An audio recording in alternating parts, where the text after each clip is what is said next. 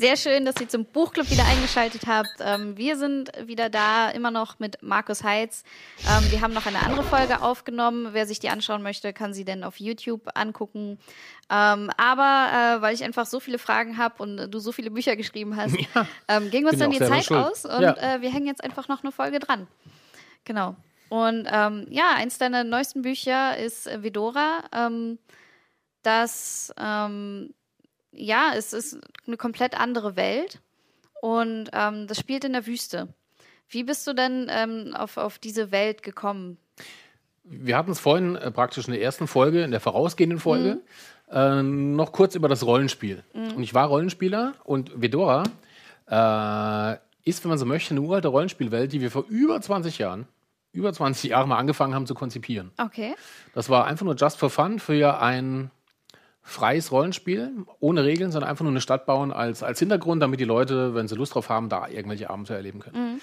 Wir hatten damals die Vorstädte gebaut, wir haben uns um den Götterhimmel gekümmert und so ein, zwei Kleinigkeiten. Aber wie das bei den meisten Rollenspielern so ist, äh, du wirst älter und dann kommt der Job und dann hat sich die Rollenspielrunde aufgelöst und dann war auch die Stadt weg. Mhm. Mehr oder weniger, verschüttet. Das hat mich aber nie losgelassen, weil ich es schade fand, weil ich das Szenario spannend fand.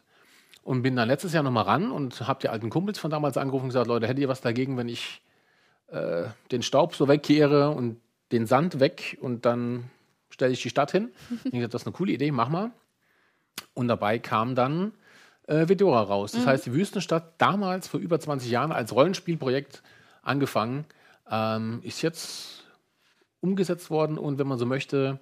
Fantastische Realität. Mhm. Boah, Alter, das fantastische Realität ist schon, das muss ich direkt schützen lassen. Äh, man sieht, das äh, Rollenspiel gehen ist immer noch da. Hier, hier für die Kamera. Wir haben gnadenlos auch Landkarten und Stadtkarten mit reingemacht. Mhm. Die Karte hat der Kumpel gezeichnet, der damals schon bei Vedora mitgemacht hat, einer von den Leuten, ähm, weil es einfach cooler ist, wenn du eine Stadt hast und du hast eine, einen Plan dazu. Wir haben die verschiedenen äh, Königreiche, die außen rumliegen, haben wir auch noch einen Plan gemacht mhm. und wie die Wüste aufgebaut ist. Rollenspieler können nicht mehr kriegen als das. Also das ist schon... Ja, das hat extrem viel Spaß gemacht, mhm. ähm, weil es auch wieder so ein bisschen back to the roots war. Mhm. Und ähm, das macht halt immer viel Spaß, wenn du auf deine alten Fähigkeiten und Kenntnisse als Rollenspieler zurückgreifen kannst. Mhm. Und äh, der äh, Schwerpunkt in dem Buch äh, ist ja ähm, diese Stadt. Mhm. Und ähm, ist es schwierig, eine ganze Welt zu konstruieren, wo du doch nur erstmal die, die Stadt als, ähm, als Schauplatz hast? Wie denkt man sich so dieses Ganze drumherum? So die, die Menschen oder sind das überhaupt Menschen oder die ganzen Wesen, die drin vorkommen? Es ist ein Fantasy-Setting, aber auch hier wieder kein... High-Fantasy-Setting, mhm. also nichts mit Elfen, Orks und so weiter, weil davon gibt es schon ganz viel und es macht einfach Spaß, immer neue Sachen zu erfinden. Mhm. Also auch den Leserinnen und Lesern neue Szenarien anzubieten, muss sagen, cool. Ähm, Fantasy finde ich, find ich sehr gut, aber jetzt mal was ohne Orks, Zwerge äh, oder sonstige fantastische Kreaturen, die man aus dem Tolkien-Bereich kennt. Mhm. Und ähm, im Mittelpunkt steht die Stadt. Es gab in den achtzigern, äh, neunzehnhundertachtzigern, ähm, waren sogenannte Stadtromane in der Fantasy total in. Also das, was Assassin's Creed lustigerweise jetzt wieder als Computerspiel umgesetzt hat, war damals der klassische Diebesroman. Die waren mhm. damals total in. Und ähm, das war auch für mich der Ansatz zu sagen, wir stellen die Stadt in den Mittelpunkt, weil wenn die Stadt groß genug ist, ähm, brauche ich wenig außenrum. In der Stadt kommt alles zusammen. Also die Abenteurer latschen nicht los und erleben irgendwo unterwegs was, mhm. sondern sie sind in der Stadt. Und die Stadt ist riesig, äh, inoffiziell eine Million Einwohner, neun Stadtviertel, neun Statthalter, alle hassen sich untereinander. Und in der Mitte ist ein riesengroßer Turm, in dem der Herrscher dieser Stadt lebt und den noch nie jemand zu Gesicht bekommen hat, aber den Statthaltern immer Anweisungen zukommen lässt. Mhm. Und in das Szenario geraten unsere Helden eben rein. Vedora steht dazu noch, das ist ähm, als Wüstenhandelsstadt, genau in der Mitte der Wüste. Hier müssen alle Routen durch der umliegenden Reiche. Hier gibt es Wasser, dummerweise, dummerweise, über dem Heiligtum äh, der Wüstenvölker, die man jetzt nicht mehr reinlässt. Das ist der alte Indianertrick, den man damals gemacht hat. Ja. Erst die Leute äh, getan, als ob es ein cooler Handel wäre und dann aber ausgebotet. Das heißt, die ganzen Wüstenvölker gibt es zwar noch, aber sie hassen diese Stadt. Und sie hassen alle Leute, die rein oder raus wollen. Mhm. Also Konflikt in der Stadt, verschiedene Statthalter, ein unbekannter Herrscher, Wüstenvölker, die die Stadt hassen und fünfzehn verschiedene Reiche, die außen rum liegen, die untereinander auch nicht immer so freundlich äh, gesinnt sind. Und ähm, die Städte außenrum, die Reiche außenrum, so rum, die, die Königreiche, die existieren zwar und es gibt, ähm, wie es sich für einen Rollenspieler gehört, Grundinfos, die ich habe, mhm. wobei die nicht hundert Prozent ausgearbeitet sind, weil der Schwerpunkt auf der Stadt liegt und das sind zweiunddreißig Seiten nur Hintergrundmaterial und nur Stichworte. Außenrum, wie gesagt, brauche ich als, als Zulieferer für in die Stadt, um mhm. Konflikte aufzubauen, um äh, neue Einflüsse reinkommen zu lassen. Ähm, überwiegend sind es äh, menschliche Kreaturen. Gibt auch ein paar Ausnahmen. Ähm, es gibt Artefakthändler, die ein bisschen merkwürdig sind, die auch die merkwürdigsten Artefakte immer mit reinbringen. Mhm. Und das Schöne an dieser Wüstenstadt, an der Handelsstadt ist, dass du immer neue Impulse bringen kannst. Mhm. Und ähm, ja, wen finden wir denn alles in der Stadt? Was für Charaktere sind da? Ähm, ich bleibe jetzt mal bei den, bei den Helden, weil mhm. die Helden kommen gar nicht aus Vedora. Auch das ist wieder äh, so ein Problem für die Helden, weil sie eigentlich aus einer Welt stammen, äh, wo es überwiegend Wald gibt und Wiese, aber jetzt Sand, nur, nur Sand und Sonne, mhm. schwierig. Das eine ist Liotan. Ähm, in seiner Heimat war er der letzte Schurke mit Herz, wenn man so möchte. Ein Robin Hood, der von den Reichen nimmt, ein bisschen was für sich behält, na gut, schon ordentlich viel. Also doch schon was für sich behält und den Armen aber auch was gibt. Und wir haben Tomea, das ist eine Freundin aus Kindestagen. Die ist irgendwann zwischendurch mal verschwunden, kam wieder zurück, sehr verändert, sehr ernst und hat sofort ähm, einen Job beim Baron angenommen mhm. als Ordnungshüterin. Blöd jetzt, dass ihr Kumpel von damals äh, der Halunke mit Herz ist. Das ist ihr egal, weil sie sagt, das ist mein Job, wenn ich bei irgendwas erwische, was illegal ist, mhm. wenn man so möchte, bist du fällig. Und die verschlägt's nach Vedora. Das heißt, da müssen die erstmal wissen, wo oben und unten ist, wie kommen sie wieder zurück und ähm, geraten mitten in irgendwelche Intrigen rein. Mhm. Ja, ähm, du hast sogar ein paar Ausschnitte mitgebracht, die du gerne vorlesen möchtest. Jawohl, jo. Die hätte ich. Äh, wir, haben, ich hab, wir haben noch was vorbereitet. Wer sich jetzt wundert, wieso nimmt ihr jetzt die komischen Zettel? Ähm, ich kann das mal kurz, aber nur kurz, weil sonst sieht man wieder zu viel. Vier Lesungen. Da ist die Kamera. Verlesungen, hier sieht man Gekritzel, Gestreichungen und sonst irgendwas. Ähm, Verlesungen wird dramatisiert. Das mhm. heißt, ähm, ähnlich wie bei Kinotrailern, du zeigst auch nicht den ganzen Film oder Dialogszenen, wo die Jungs ewig sich lang, sondern es soll ja Reiz entstehen, mhm. äh, Neugier. Also Dialogszenen, wenn überhaupt, müssen sie witzig sein. Ansonsten muss das alles einen Tick schneller gehen, weil die Leute ja nur zuhören mhm. und äh, schneller reinfinden sollen in die Szene. Mhm. Deshalb sieht das nach viel aus. Wir haben viel vor. Wir haben jetzt noch knapp anderthalb Stunden. Nein, anderthalb so wild. Ich kann gerne mal vorlesen, wie sie überhaupt, äh, an wen sie geraten in, in, ähm, in ihrer Heimat und wie sie es geschafft haben, dorthin zu kommen. Oder ich kann was richtig Unangenehmes und Bösartiges lesen.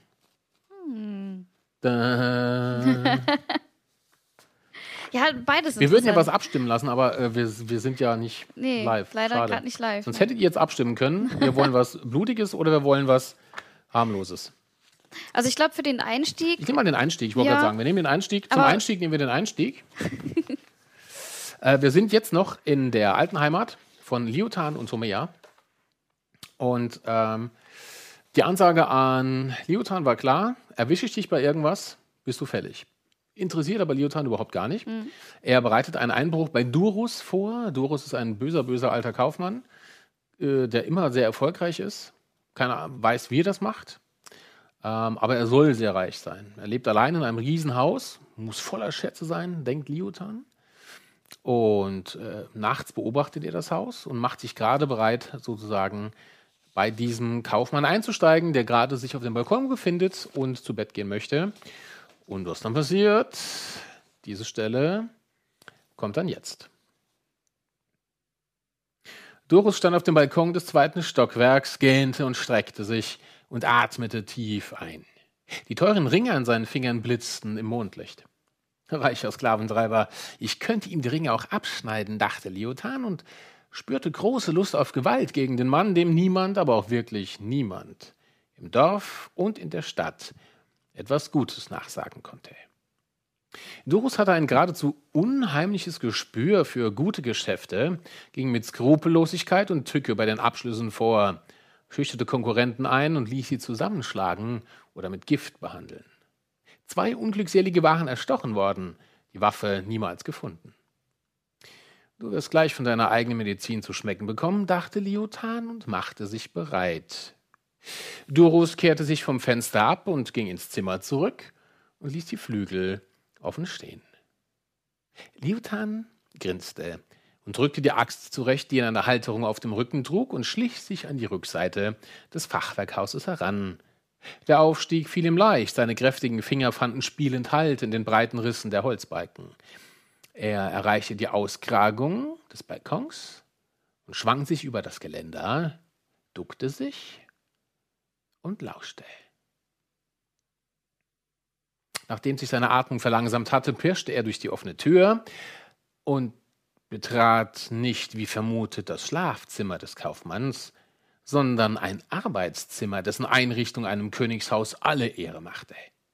Eine Petroleumlampe befand sich auf dem Tisch, der Docht war beinahe ganz heruntergedreht und die Flamme ungefährlich hinter Glas gebannt. Das ist aber sehr aufmerksam von dem alten Pfeffersack. Liotta nahm sie und leuchtete damit im Raum herum.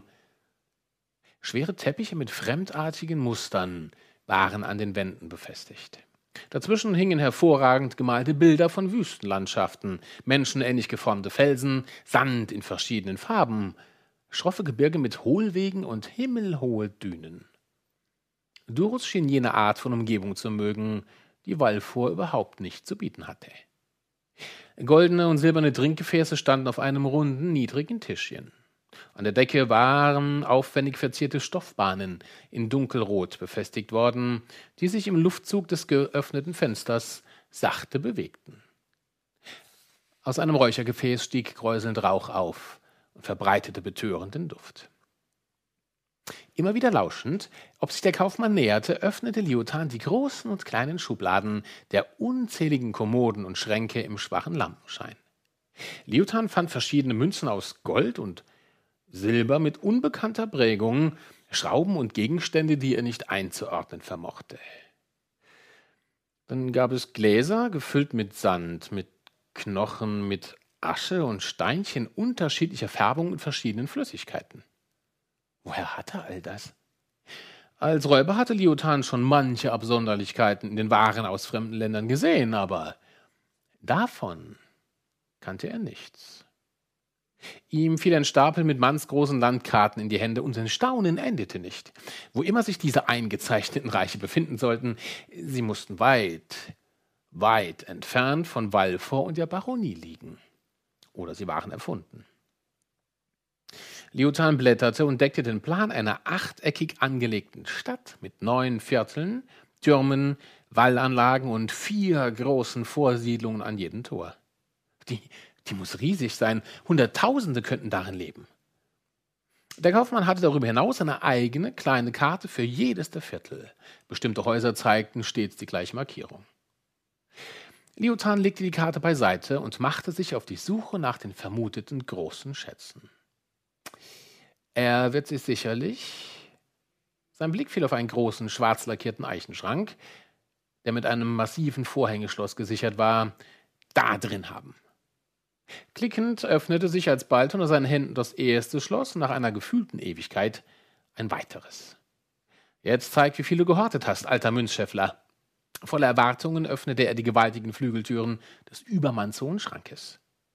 Und danach schlage ich dich grün und blau. Das wird ein Albtraum, den du... Überrascht fuhr Liotan zurück. Dort im Schrank an der Halterung befestigt, stand drohend eine schwarze Kriegerrüstung. Die einzelnen Platten lagen zwar eng übereinander, doch anstatt metallisch zu reiben, erzeugten sie beim behutsamen Bewegen ein leises Geräusch, das Liotan entfernt an das Rasseln einer Waldklapperschlange erinnerte. Dennoch, sein Einbruch sah nach einer drohenden Pleite aus. Bis auf die lumpigen Münzen aus aller Herren Länder hatte er kein Geld gefunden. Goldbarren wären ihm noch lieber gewesen. Wo ist das verdammte Gold? So spannend er die Funde auch fand, verspürte er kein Bedürfnis, sich durch sämtliche Räume zu wühlen. Am besten ich frag die alte Krähe selbst. Heller Lichtschein fiel durch den Spalt der größeren Tür und Schritte näherten sich. Ha, meine Gedanken werden ihn gerufen haben. Liotan klappte den Schrank zu, stellte die Lampe an ihren Platz zurück und drückte sich daneben in den Schatten.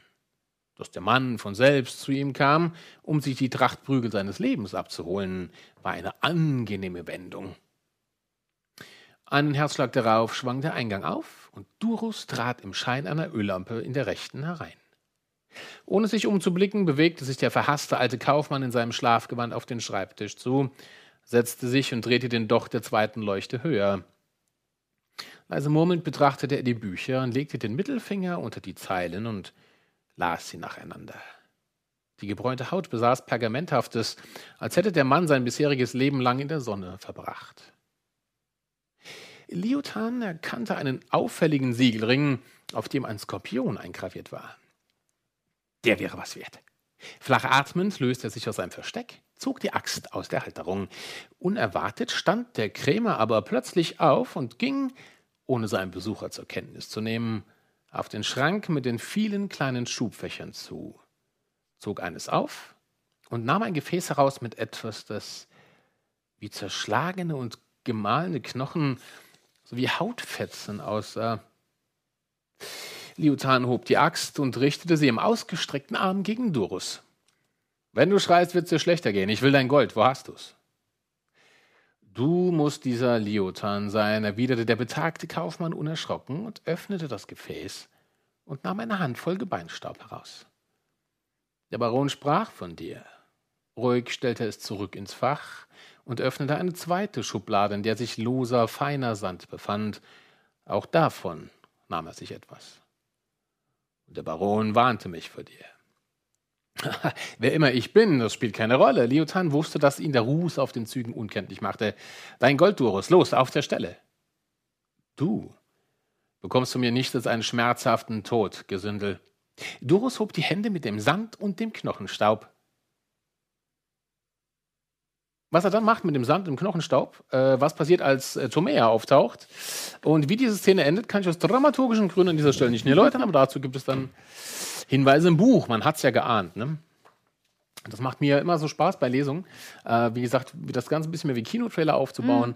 und dann so abzubrechen, dass eine gewisse Neugier, Spannung oder was auch immer eintritt äh, und dann Neugier erzeugt wird, mhm. hoffe ich zumindest. Lernt man sowas eigentlich oder, oder ich meine... Also ich bin jetzt der schlechteste Vorleser aller Zeiten. Wenn man was selber schreibt, fällt einem das denn noch leichter vorzulesen? Oder hast du dich, um nicht auf irgendwie Messen und Lesungen vorzubereiten? Also ich habe äh, keine Kurse sowas? besucht oder sonst mhm. irgendwas, aber du lernst einfach mit der Zeit ähm, vorzulesen und auch so vorzulesen, dass äh, den Leuten hoffentlich ein bisschen Spaß macht. Mhm. Ich würde es nie wagen, es mit Johannes Steck aufzunehmen, wie gesagt, dem Sprecher, der meiner Hörbücher meist, also der die Fantasy-Sachen alle einliest, weil das sind ausgebildete Schauspieler. Mhm. Also da habe ich keine Chance gegen.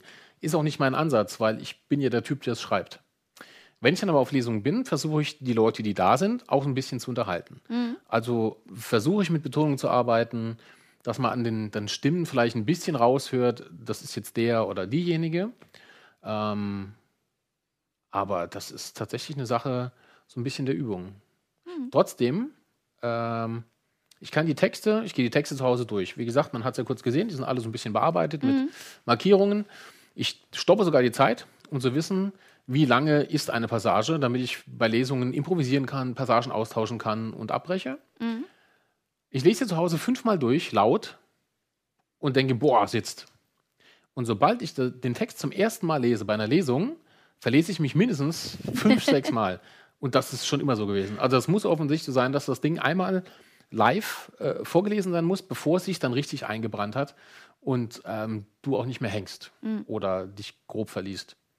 Ähm, man kann damit verschieden umgehen, wenn du merkst, oh, die Zunge und der, der Rest, die Zähne und die Lippen sind falsch abgebogen beim Vorlesen, kannst du versuchen, das hochelegant zu umschiffen, indem du eigentlich die Stelle durchimprovisierst. Also du erzählst dann eigentlich was, was da gar nicht steht, aber okay. du fängst es dann so ab, dass, äh, wie bei den Tänzern, du kommst völlig aus dem Takt, machst mm. dann eine coole Pirouette und alle denken, boah, ey, hast du das gesehen? Das kann nur der. Ah. Äh, im besten Fall merken es die Leser halt nicht. Oder wenn du aber wirklich dich am Wort aufhängst und so vor dich hinstotterst, wie man es oft bei Best-of irgendwelchen Nachrichtensprechern mm. hat, ab und zu bleibst du hängen, dann musst du sagen, okay, ich komme nochmal rein, wie bei Monty Python, ich komme nochmal rein, und dann kommt die Inquisition nochmal rein. Hm. Und ähm, hast du demnächst noch weitere Lesungen? Also wo können dich zum Beispiel die Schu- äh, Zuschauer noch treffen? Äh, Lesereise hatte ich jetzt. Ähm, Buchmesse wird dann schon rum sein, nehme ich an, wenn das Ganze ausgestrahlt wird. Ähm, Lesereisen gibt es immer wieder. Einfach mal auf der Website nachgucken oder bei Facebook oder mhm. sonst irgendwo. Da stehen dann die neuesten Termine. Genau. Und du bist ja, denke ich mal, auch auf jeder Buchmesse. Sonst ich hänge sehr gerne in Frankfurt und noch lieber in Leipzig rum, mhm. ähm, weil es sind beides Buchmessen und sehr unterschiedliche Buchmessen. Die kann man auch nicht miteinander vergleichen. Mhm.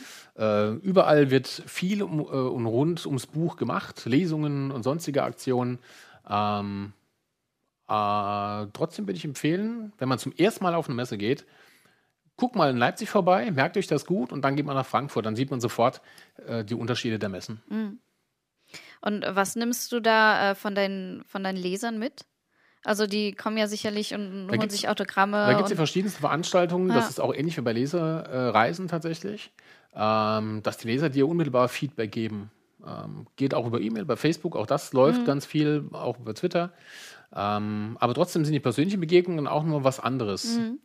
Ähm, das macht auch sehr viel Spaß. Aber und sonst, ähm, es kommen Fragen, es kommen immer Fragen. Weil du gesagt hast, was, was äh, bringen die Leser so mit? Mhm. Fragen. Immer ganz viele Fragen zum Beispiel. Wann kommt der sechste Zwergeband? Da war es wieder, der Klassiker. Also die kommt immer. Ja. Ähm, aber auch Detailfragen tatsächlich äh, zu bestimmten Geschichten, zu Bänden, zu Zeitabläufen. Mhm. Äh, und manchmal muss man da knallhart sagen, als Autor mit über vierzig Romanen, die ich jetzt geschrieben habe, wenn da eine Detailfrage zu Uldart kommt, die mhm. älteste Serie, äh, muss ich da einfach passen. Weil wenn es nicht gerade was ist, was ich zufällig weiß, keine Chance. Das ist so lange her. Hm. Hast du denn zu Hause deine ganzen Glossare von den... Überwiegend von, ja. Hm. ja. Aber trotzdem kann es sein, dass ein Detail in dem Moment, ähm, komme ich jetzt einfach nicht drauf. Es gibt natürlich Zusammenfassungen und so kleine äh, Plots und ähm, die Aufzeichnungen, die ich dazu habe. Ähm, aber oft aus dem Stand irgendein Detail zu einem alten Werk. Schwierig. Hm. Wie gesagt, zu viele Romane. Also nicht zu viele, aber sehr viele. Und wo würde man die äh, bei dir zu Hause finden? Bist du ein Mensch, der das alles am Computer eingibt? Nein, die sind eingibt, in einem Schließfach, ganz weit entfernt, am Ende der Galaxis. Bei mir zu Hause gibt es sowas nicht. Ähm, oder alles auf, auf so Post-it-Zetteln? Wir haben sie extra, das ist die hässliche schwarze Tasche. Ich geh mal auf die Seite. In der hässlichen schwarzen Tasche ist ein äh, etwas schickeres schwarzes Buch.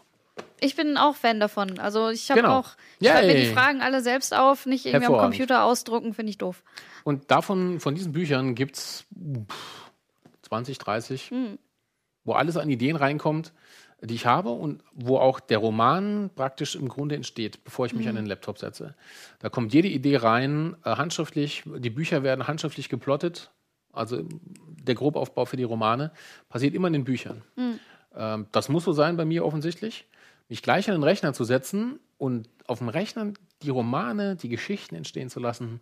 Ich muss, ich gucke da lieber zu, wie der Bleistift dann so über das Papier mhm. tanzt und dann entsteht das. Also es ist noch ein Hauch äh, Romantik im äh, Romanschreiben, in Fantasy-Welten oder sonst wo ist immer noch vorhanden. Ja, ja. Das Arbeiten selber logischerweise passiert später hinterher am Laptop, weil das wäre dann äh, zu viel Arbeit. Tatsächlich, mhm. das alles erst von Hand und dann... Mhm. Ich habe mal ganz früher mit Schrifterkennung gearbeitet. Und äh, habe aber, das ist ewig her, ähm, das gab so Laptops, da konnte man lange vor dem Pad den Monitor drehen, umklappen und konnte da draufschreiben. Also die ersten Pads sind schon eher alt. Auf alle Fälle, es gab ein Schrifterkennungsprogramm. Mhm. Erstens hat es meine Handschrift nicht erkannt. Und dann, wenn du Fantasy schreibst, bist du sowieso im Eimer. Mit den Namen, weil du musst ja. alle vier Zeilen, musst du ihm erklären, oh, lernen, org. Ne, da ging das los. Irgendwann habe ich ja. aufgehört, weil ich hab, das macht mich wahnsinnig. Mhm. Außerdem tippe ich schneller. Äh, wie wenn ich jetzt nur von Hand schreiben würde. Und was war ähm, der Punkt, wo du gesagt hast, ich möchte ein Universum erschaffen oder ein, eine Welt erschaffen in der Wüste? Ähm, ich komme mit Hitze ganz schwer zurecht. Find, äh, finde, ich bin so mehr so Herbstkind und Winter und Frühling mhm. finde ich alle super. Sommer ist ganz schrecklich.